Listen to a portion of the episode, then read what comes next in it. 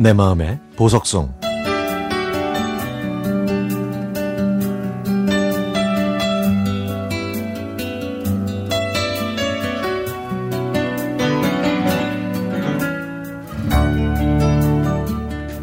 저는 스무 살 때 인쇄소에서 아르바이트를 했는데요. 어느 주말 오후에 인쇄소 부장님이 아들과 주차장에서 인라인 스케이트를 타며 즐거운 시간을 보내고 있더라고요. 와, 바람을 가르며 쌩쌩 달리는 그 자유로운 모습에 저까지 신이 났습니다. 그래서 저도 인라인 스케이트를 배우기로 결심했습니다. 저는 월급을 받자마자 인라인 스케이트를 샀는데요. 처음에는 넓고 사람이 적은 학교 운동장에서 연습을 했죠. 수백 번 넘어져도 제가 하고 싶었던 걸 하니까 포기하지 않고 열심히 하게 되더라고요. 나중엔 실력이 점점 늘어서 쌩쌩 달릴 수 있었고요. 친구들도 이런 저의 모습이 멋져 보였는지 같이 인라인 스케이트를 배웠습니다. 저희는 인라인 스케이트를 타고 쇼트트랙 선수 흉내를 내면서 추억을 쌓아갔죠. 그렇게 재밌게 놀던 어느 날, 저는 가족들과 함께 시골 외갓집에 갔는데요. 복잡한 도시와 다르게 넓고 한적한 시골은 인라인 스케이트를 타기에는 더할 나위 없이 좋은 장소였습니다. 다른 친척분들한테 사과를 갖다 드릴 때도 저는 인라인 스케이트 타고 호기롭게 쌩쌩 달렸는데요.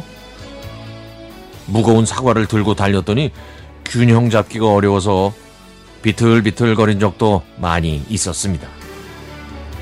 또 추어탕을 해 먹으려고 미꾸라지를 가지고 이동할 때는 파닥거리는 미꾸라지들이 어찌나 신경 쓰이는지 뭐 스케이트를 제대로 즐기지도 못했죠. 그리고 그날 저녁 저와 사촌 동생은 인라인 스케이트를 타고 근처에 있는 폐교에 갔습니다. 그 폐교가 낮에는 좀 낭만적이긴 했지만요. 저녁에 보니까 어 정말 무서웠습니다. 운동장에서 신나게 달리다가 학교 건물 가까이 갔더니 으스스한 공포감이 밀려오더라고요. 그런데도 사촌 동생은 건물로 들어가 교실 창문을 열면서 사나이라면 이 정도는 아무것도 아니라는 듯 태연했습니다. 그러면서 인라인을 타고 복도를 달려보라고 저를 자극했죠? 저는 겁쟁이가 아니라는 걸 증명하려고 인라인 스케이트를 신고 복도로 나갔습니다. 아, 그런데요. 바람을 가르며 질주하던 평소와는 달리 두려움에 제 발이 쉽게 떨어지지 않았습니다. 바로 그때 뚜뚜뚝 뚜뚜뚝 소리가 나면서 저희가 들어온 문이 갑자기 닫혔습니다. 저는 너무 놀라서 인라인 스케이트를 신은 채 이성을 잃고 뛰쳐나와 본능적으로 수도가 옆에 숨었는데요.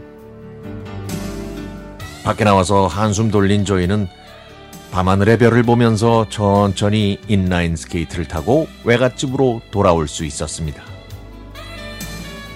시골의 낭만과 귀여운 공포, 여기에 제가 좋아하는 인라인 스케이트까지 더해지니 저에게는 잊을 수 없는 즐거운 추억이 됐습니다. 그 이후로도 제 인라인 실력은 더 늘었고요. 덕분에 지금 더 건강해졌네요.